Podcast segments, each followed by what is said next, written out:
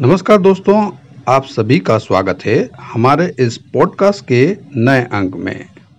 आज के अंक में हम बात करेंगे भगवान तिरुपति बालाजी के बारे में।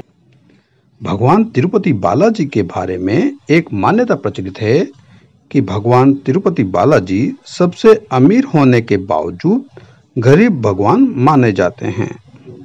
इसका कारण क्या है? आज हम जानेंगे इसका कारण। और इसके पीछे प्रचलित प्राचीन मान्यता क्या है? जैसा कि आप सभी को पता है कि भारत में तिरुपति बालाजी का विश्व प्रसिद्ध मंदिर आंध्र प्रदेश के तिरुमाला ज़िले के एक पर्वतीय क्षेत्र में स्थित है।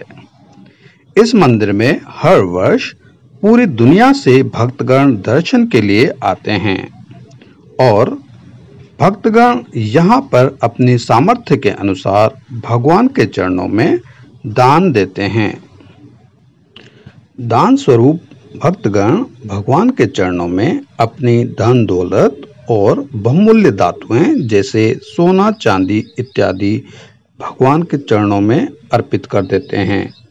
तो कुछ भक्तगण शेयर मार्केट्स के शेयर्स भी भगवान को दान में दे देते हैं। एक अनुमान के अनुसार तिरुपति बालाजी मंदिर ट्रस्ट की संपत्ति लगभग छप्पन हज़ार करोड़ रुपए की है। इतनी संपत्ति होने के बावजूद भगवान तिरुपति बालाजी को गरीब भगवान क्यों कहा गया है? पौराणिक मान्यताओं के अनुसार जो व्यक्ति कर्ज में डूबा हुआ होता है, तब चाहे उसके पास कितना भी धन क्यों ना हो, उसे गरीब ही माना जाता है। इसी मान्यता के अनुसार तिरुपति बालाजी को गरीब माना जाता है। तिरुपति बालाजी को गरीब मानने के पीछे एक प्राचीन कथा प्रचलित है। प्राचीन कथा के अनुसार भगवान तिरुपति बालाजी को गरीब क्यों माना जाता है, इसको अब हम जानेंगे। प्राचीन कथा के अनुसार एक बार भगवान विष्णु वैकुंठ लोक में क्षीर सागर में शेषनाग की शैया पर योग निद्रा की मुद्रा में लेटे हुए होते हैं। उनके समीप ही माता महालक्ष्मी विराजमान होती हैं। उसी समय महर्षि भृगु अत्यधिक क्रोध के साथ वैकुंठ लोग पधारते हैं और भगवान विष्णु के समीप जाकर उनकी छाती पर अपना पैर मार देते हैं। ऐसा करते ही भगवान विष्णु अपनी योग मुद्रा से उठकर भृगु ऋषि के चरणों को पकड़ लेते हैं और उनसे कहते हैं, हे ऋषिगण, कहीं आपके पैरों में चोट तो नहीं लगी? इतना सुनते ही भृगु ऋषि का क्रोध समाप्त हो जाता है और वह कहते हैं, हे प्रभु, इस लोक में आपसे ज़्यादा दयावान कोई भगवान नहीं है। अतः पृथ्वी लोक पर होने वाले सभी पुण्य कर्मों में, जैसे कि यज्ञ इत्यादि में जो भी प्रतिफल मिलता है, उसका सबसे बड़ा भाग आपको ही मिलना चाहिए। इतना कहते हुए भृगु ऋषि वैकुंठ धाम से चले जाते हैं। भृगु ऋषि के जाते ही माता लक्ष्मी भगवान विष्णु से कहती हैं, प्रभु, आपको भृगु ऋषि के इस कृत्य के लिए उन्हें दंडित करना चाहिए था। आपने उनको माफ़ क्यों किया? मैं इस कृत्य से बहुत आहत हूँ। अतः मैं वैकुंठ लोक छोड़कर जा रही हूँ और ऐसा कहते ही माता महालक्ष्मी भी वैकुंठ लोक से पधार जाती हैं।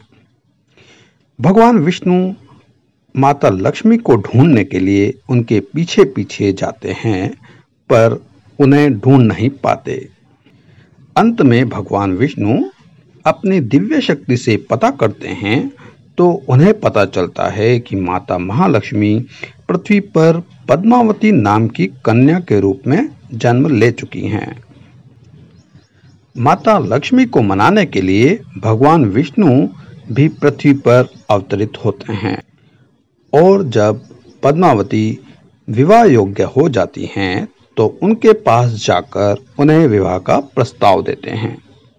क्योंकि पद्मावती जो हैं, माता महालक्ष्मी का स्वरूप थी तो वो भगवान विष्णु के इस प्रस्ताव को स्वीकार कर लेती हैं।